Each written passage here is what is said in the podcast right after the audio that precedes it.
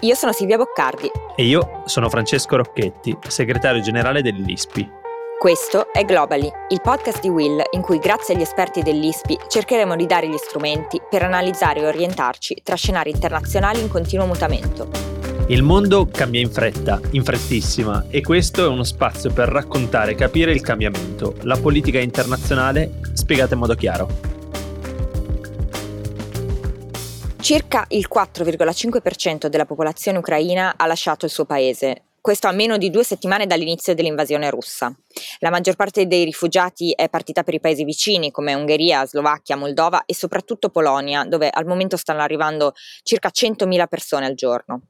Io mi trovo a Lesja, eh, in Polonia, in un centro per rifugiati e oggi siamo insieme a Matteo Villa, corresponsabile del nuovo Data Lab di ISPI. Ciao Matteo. Ciao Matteo. Ciao a tutti, grazie. Allora, io sono qui in questo momento, però vedo solo le persone che arrivano in questo centro. Qual è la situazione, Matteo, più generale al momento? L'hai detta bene tu, quasi 2 milioni e mezzo di persone ha lasciato ormai l'Ucraina, sappiamo che all'interno dell'Ucraina ci sono milioni di sfollati, no? ogni giorno sentiamo notizie di nuovi corridoi umanitari aperti poi richiusi, poi aperti poi richiusi, insomma le persone sono tutte in movimento in fuga dall'est e appunto verso Kiev e poi magari verso Leopoli, quindi ancora più ovest e poi fuori dall'Ucraina, quindi è ancora tutto molto fluido e devo dire io non mi sarei mai aspettato di vedere un numero così elevato di persone scappare in due settimane, prima della crisi crisi eh, è un paese di 44 milioni di persone, dicevamo, no? come, un po' come la Spagna. Prima della crisi io stimavo un 1, un milione e mezzo di persone, che era sostanzialmente in linea con quello che diceva il governo tedesco. E invece forse stiamo arrivando molto rapidamente, appunto, in poche settimane eh, siamo, abbiamo superato la metà di quello che prevede il, la, l'Alto Commissariato per i, per i rifugiati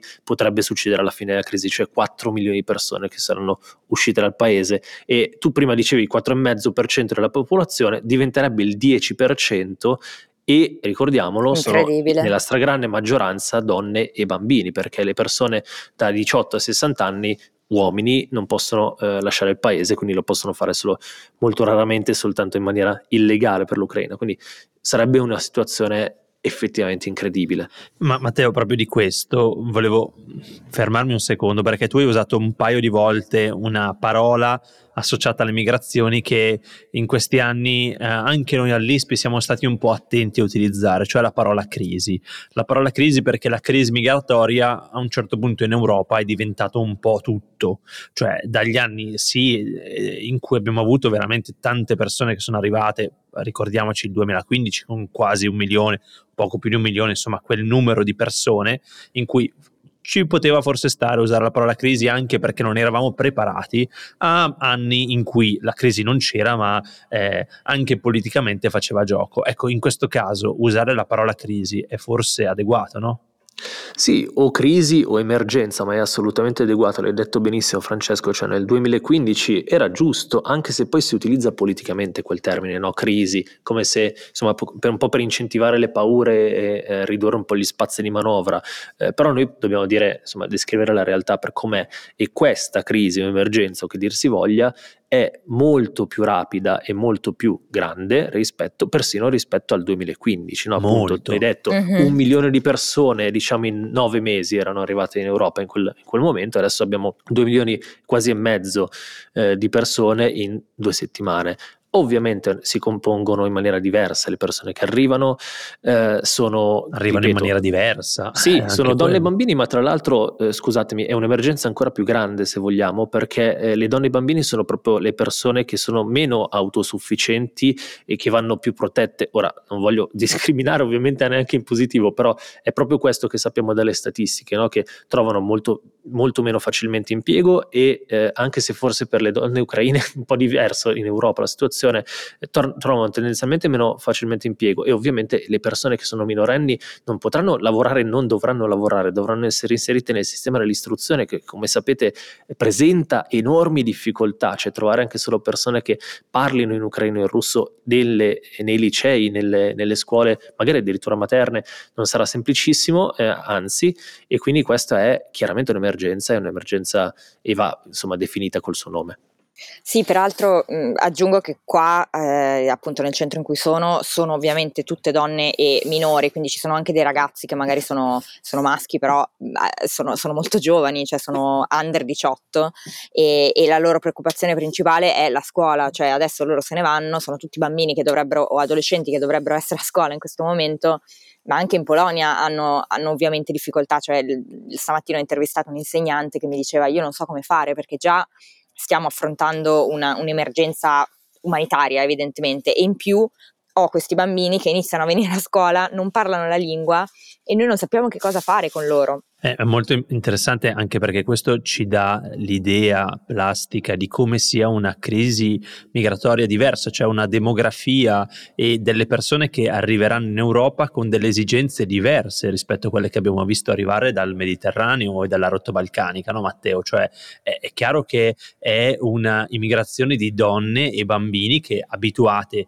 a lavorare, abituati ad andare a scuola, con delle esigenze sicuramente, per dirla male, più vicine alle nostre. Eh sì, allora più vicine e molto più lontane se vogliamo però nel nostro mercato del lavoro, no? perché l'abbiamo spesso raccontato negli anni dell'altra emergenza, quella eh, di migrazioni lungo le rotte del Mediterraneo centrale e sì. orientale. Quelle persone erano per oltre l'80% uomini, sì. tutti in età da lavoro eh, o comunque c'erano anche minori, eh, eh, ma eravamo lì, insomma, la stragrande maggioranza... Sì, una piccola minoranza eh, di minori. Esatto, la stragrande maggioranza di loro invece erano persone, diciamo, attorno ai 20 anni, 25, 30, quindi persone che possono essere inserite, ovviamente avevano altre esigenze, altri problemi, cioè loro avevano subito i traumi non solo della guerra, ma a volte per chi, per esempio, in Italia arrivava dalla Libia, avevano subito il trauma di essere magari incarcerati per un po' di tempo eh, e subire certo. di torture, quindi avevano anche loro il loro stress da guerra, eccetera, però era una migrazione migrazione diversa con necessità lontane ma a volte anche simili. Per esempio ovviamente quella della lingua è molto certo. simile, no? arrivano in un paese straniero a tutti i conti.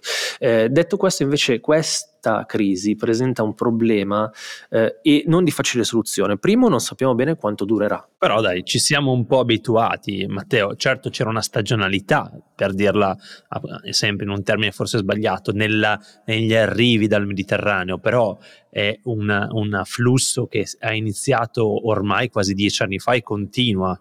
Sì, sì, sì, io stavo parlando dei ritorni, cioè non, uh-huh. non sappiamo quanto durerà il loro periodo di permanenza in Europa e questo già eh, apre un'enorme incognita, no? perché gestire lo stesso numero di persone per un tot di anni oppure un altro, oppure per un numero permanente di anni, no? se questa crisi diventasse davvero lunga, prolungata, oppure certo. queste persone decidessero di trasferirsi qui in maniera permanente una volta arrivati, proprio apre molte altre strade, altre possibilità e quindi tante altre incognite. E dall'altra parte, appunto, l'avete detto benissimo, i bisogni sono diversi, quindi per tutte le persone, tutti i ragazzi che devono andare eh, a scuola, eh, chiaramente eh, significa un imponente sforzo collettivo per cercare di riorganizzare la vita anche scolastica delle persone e non sarà per niente facile. Scusami Matteo, in poche settimane eh, è cambiato il mondo se lo guardiamo in prospettiva. Siamo passati dal dire aiutiamoli a casa loro al dire andiamoli a prendere a casa loro e portiamoli in Europa. Una rivoluzione copernicana della politica migratoria europea, cioè quello che abbiamo sentito per anni in pochissimi giorni è stato cambiato. È un cambiamento impressionante, no? È impressionante tanto quanto credo temporaneo, nel senso che primo sono gli stessi attori no, che fino a due mesi fa dicevano che dalla Bielorussia le persone che arrivavano, anche giustamente, eh, non dovevano arrivare perché erano state mandate da Lukashenko. Ma ti ricordi che Ed erano facevamo 6.000, 6.000 persone, per 6.000 persone c'era stata quasi una Veramente crisi a livello europeo? Esatto, e stesso, lo stesso paese, la Polonia, che adesso ne accoglie quasi un milione, anzi oltre un milione oggi eh, sul proprio territorio, è lo stesso che diceva no a quei 6-10 mila persone che poteva, sarebbero potute arrivare, ovviamente diverse, ovviamente con uno scontro, un conflitto politico diverso, ma c'era. Certo. E devo dire sinceramente, eh, non mi aspetterei mai che se si riaprisse la rotta migratoria mediterranea noi fossimo eh, pronti a accoglierle col, nello stesso modo, per tanti motivi. Eh. Non certo. ultimo ovviamente la composizione di queste persone e, e, e, il resto poi insomma viene da sé anche il fatto che qui ci sia proprio della politica e del racconto politico eh, nostro che contribuisce allo sforzo di solidarietà che sta avvenendo, che invece per altre parti del mondo potrebbe non accadere. E eh, chiudo anche qua, eh, forse il più grande problema che vedo oggi è che eh, la nostra solidarietà, come sempre, non sia temporanea, eh, diciamo, non sia soltanto così a fasi alterne e selettiva, ma anche molto temporanea, perché lo sapete, no? si apre una crisi, siamo tutti attenti, poi un po' alla volta la stampa certo. abbassa i toni, abbassa l'attenzione e poi le persone però sono arrivate, sono qua, quindi cosa facciamo? Infatti a proposito di questo, a proposito dei 6.000 migranti che abbiamo rifiutato no, pochissimo tempo fa, ho letto in un tuo tweet recentemente che appunto Italia e Malta hanno negato il place of, of safety a una nave cargo con 26 naufraghi a bordo, dopo che adesso ne hanno presi e ne hanno appena accolti oltre 2 milioni in meno di due settimane. L'Europa come può rispondere di queste diversità? Sì, non solo 2 milioni, l'Italia stessa migliaia di ucraini in queste settimane, no? eh, mi pare che siamo già sopra i 10.000 arrivati in Italia. Sì, eh, io quindi... torno, torno, adesso con, con, più di 50 persone in un autobus, ma siamo già, sta, continuano ad arrivare autobus che, che tornano in Italia, per fortuna con famiglie assegnate. Ecco, questo appunto è una, è una, cosa molto interessante, una cosa importante e allo stesso tempo ci dice 26, è chiaro che anche quello invece fosse un segnale politico, e cioè in Italia non si arriva via mare e se qualcun altro vi salva, eh, insomma, andatevene dall'altra parte. E per me è abbastanza... Eh, interessante, quasi incredibile, perché eh, anche durante lo scontro più duro, no? la chiusura dei porti, il 2018-2019, noi come Italia siamo sempre stati molto molto resti a negare lo sbarco poi delle persone, anche se poi magari le tenevamo in attesa quasi un mese, a volte più di un mese fuori dall'Italia, appena fuori, appena qualche chilometro dai porti, come diciamo strumento di deterrenza e dissuasione per le prossime partenze, per i prossimi arrivi, eh, però poi alla fine gli sbarchi avvenivano in Italia e diversamente da Malta, che invece questa politica la fa da anni, no? quello del negare lo sbarco, noi non l'abbiamo mai fatta, per me questo è proprio un simbolo mh, abbastanza terribile insomma, di quello che si può fare quando gli occhi non vedono e, eh, ed è un po' strano perché sinceramente non, me la sarei mai aspe- non mi sarei aspettato che eh, il segnale dall'Italia fosse, però, scusate, tanto per tornare indietro e spiegare a, a chi ascolta, queste 26, 26, persone sono state salvate da una nave eh, mercantile, un, commer- un commerciale, no? e quindi sarebbero dovute essere portate nel posto più sicuro, più vicino, così prevede il diritto internazionale. In questo caso erano o Malta, che era sicuramente più vicina, o l'Italia, Malta ha negato l'accesso, di solito l'Italia lo prende. Ecco, il fatto che non l'abbia fatto in questo caso, che adesso ormai la nave commerciale sia ben oltre la Sardegna, stia andando ormai verso l'Atlantico e se non sbaglio la sua destinazione sarà o la Danimarca o i Paesi Bassi, quindi insomma eh, centinaia di migliaia, scusate, migliaia di chilometri di distanza eh, con le persone a bordo, sicuramente non pronte per essere accolte, eh, è un po' dire, è molto indicativo di quello che stiamo vivendo. Matteo, tutto quello che ci stai dicendo è molto chiaro e mh, mm, vorrei dire, precisare che quello che stiamo dicendo eh, noi proviamo a, dire, a, guardare a quello che sta succedendo e avremo tempo per guardare anche con più emotività a quello che dentro questo flusso di persone così imponente c'è.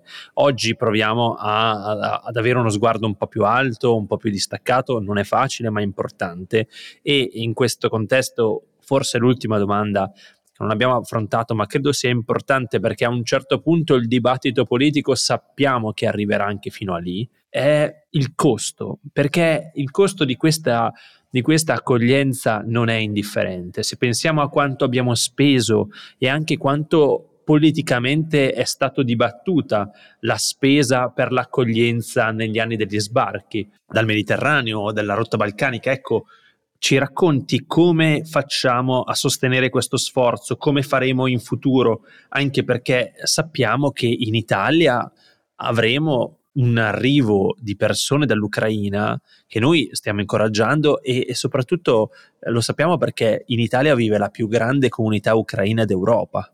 Esatto, tranne fatta eccezione per la Polonia, no? per, pochi, per ormai il milione e mezzo di persone che anche prima della crisi era scappata, poi c'è l'Italia e l'Italia circa, ha circa 240.000 persone ucraine già presenti prima della crisi e quindi sì, siamo praticamente la seconda comunità d'Europa, sicuramente la prima nell'Europa occidentale.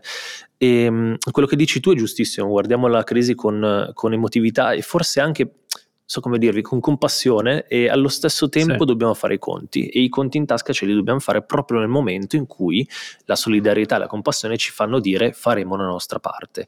E quindi io ho provato a farli, a fare qualche conto ed è abbastanza semplice perché eh, lo stesso governo italiano offre qualche stima e dice per accogliere ciascuna persona per 12 mesi noi stimiamo che per accogliere una persona ucraina costerà 10.000 euro al, eh, all'anno. Quindi ci basta fare un piccolo conto, 2,3 milioni di persone che hanno lasciato l'Ucraina fino ad oggi, vuol dire 23 miliardi di euro che l'Europa deve trovare. No? Ora, questi 23 miliardi possono essere un po' distribuiti per paesi, eh, è chiaro che siccome, come sapete, ecco, l'Europa è stata veramente solidale, ha attivato la procedura temporanea, di, di, protezione temporanea per queste persone. Ecco, le persone che arrivano dall'Ucraina possono andare dove vogliono, distribuirsi dove vogliono in Europa, ma a questo punto lo sforzo non sarebbe molto condiviso, no? perché la Polonia esterrebbe quel milione e passa di persone su due milioni e tre che sono arrivate, quindi quasi la metà, ehm, e eh, l'Ungheria è un altro di quei paesi che sta facendo, sta accogliendo molto. Sì. Eh, e qui appunto riapriamo se vuoi la parentesi del 2015, proprio la Polonia e l'Ungheria, quelli che ci facevano quelli causa. Che non volevano nessuno che facevano causa addirittura alla Commissione europea, contro la Commissione europea, perché non volevano accogliere neanche quelle poche migliaia di persone che invece per gli accordi del 2015 avrebbero dovuto ricollocare sul loro territorio per aiutare l'Italia, la Grecia e la Spagna. Quest'anno invece hanno bisogno del nostro aiuto. Noi abbiamo comunque promesso di farlo, quindi diciamo un po' mettendo da parte il passato. Il punto è, se non arriveranno queste persone, per esempio in Germania, in Francia, in, in Italia, o in altri paesi che invece probabilmente non saranno i destinatari del flusso, come si fa a aiutare? Si mettono i soldi ovviamente per aiutare sull'accoglienza degli altri. E tanto per dare un'idea, abbiamo provato ad applicare le stesse quote dei ricollocamenti del 2015, quelle che poi alla fine sono un po' fallite eh, e che prevedevano che per esempio la Germania accogliesse il 18% delle persone, l'Italia l'11%, eccetera, a tutti i vari paesi. Ecco, diciamo il risultato è che c'è un po' una ripartizione finanziaria anziché dei soldi delle, delle persone e in questo caso l'Italia per esempio dovrebbe trovare 2 miliardi e mezzo di euro sì. già adesso. Insomma è chiaro che ci sia e ci sarà un costo e questo costo che per adesso è un po' sommerso, non lo raccontiamo, eh, è, è, già in realtà oggetto di dibattito in Europa. Eh, tanto per darvi l'ultimissima idea, adesso dovremmo trovare 23 miliardi di euro, la Commissione europea ha fatto una proposta per 420 milioni di euro, cioè un pezzettino proprio, forse eh, pare, eh, sì. esatto, proprio una, una piccolissima parte. Eh, L'Italia deve trovare 2 miliardi e mezzo, ha appena messo 55 milioni di euro, quindi insomma siamo molto lontani Piccoli da quelle passi. cifre, molto piccole, ovviamente le hanno messe in questi giorni in cui ancora non conosciamo le dimensioni della crisi, ma si aprirà un dibattito molto grande su chi mette i soldi come eh, e dobbiamo essere pronti. Appunto per quello per me è giusto anticiparlo e iniziare a parlarne già adesso, anche perché bisogna, bisogna essere molto molto attenti, non si possono fare le cose senza avere i soldi e queste persone, appunto, donne, bambini, anziani, eccetera, hanno bisogno di aiuto e non sarà semplice altrimenti eh, ospitarle qua. Chiarissimo e io, come dire, chiudendo vorrei dire che stiamo vedendo una veramente rivoluzione copernicana. Stiamo vedendo addirittura un'Europa alla riscossa. Noi abbiamo visto che in poche settimane siamo passati dal dire no, le sanzioni non le vogliamo mettere, al imporre delle sanzioni molto pesanti contro la Russia che ha sferrato un attacco ferocissimo contro l'Ucraina dal dire no, non possiamo inviare aiuti militari in paesi in conflitto, all'invio addirittura di aiuti militari all'Ucraina, dal dire appunto, come abbiamo raccontato oggi, no, non accogliamo più nessuno, no, anche i pochi migranti che arrivano dalla rotta mediterranea dalle altre rotte facciamo fatica a redistribuirli, al dire accogliamo oltre 2 milioni, non sappiamo quanti diventeranno le persone che scappano dall'Ucraina. Eh, credo che questo sia veramente un segnale potentissimo, anche perché noi non abbiamo mai mancato di criticare l'Unione Europea quando c'era bisogno. Questa è una rivoluzione impressionante. Verissimo. E credo che dobbiamo anche, come dire, essere consapevoli di questo cambio, perché dobbiamo essere in qualche modo anche orgogliosi, è qualcosa che lo sentiamo. Noi siamo contenti. Silvia oggi eh, è su un, un bus che sta portando al riparo dalla guerra diverse persone, come tante persone stanno facendo in Italia. Quindi questo è una, un bellissimo segnale. Silvia, lascia a te chiudere questa puntata e darci l'appuntamento. Sì, io penso che sia fondamentale in questo momento pensare, come giustamente diceva Matteo, a delle soluzioni pratiche, perché ho visto e sto vedendo centinaia di persone che vengono in Italia anche tantissime persone che vogliono aiutare in tutti i modi ma non sanno bene come farlo e, e, penso che sia importante avere una modalità seria di accoglienza strutturata che non sia soltanto eh, diciamo un, un, modo di dire di cercare di vogliamo, aiutiamoli in tutti i modi e in realtà non sappiamo poi effettivamente come farlo. Quindi grazie Matteo per essere, per essere stato con noi e Fra ci rivediamo tra qualche giorno. Grazie a voi a presto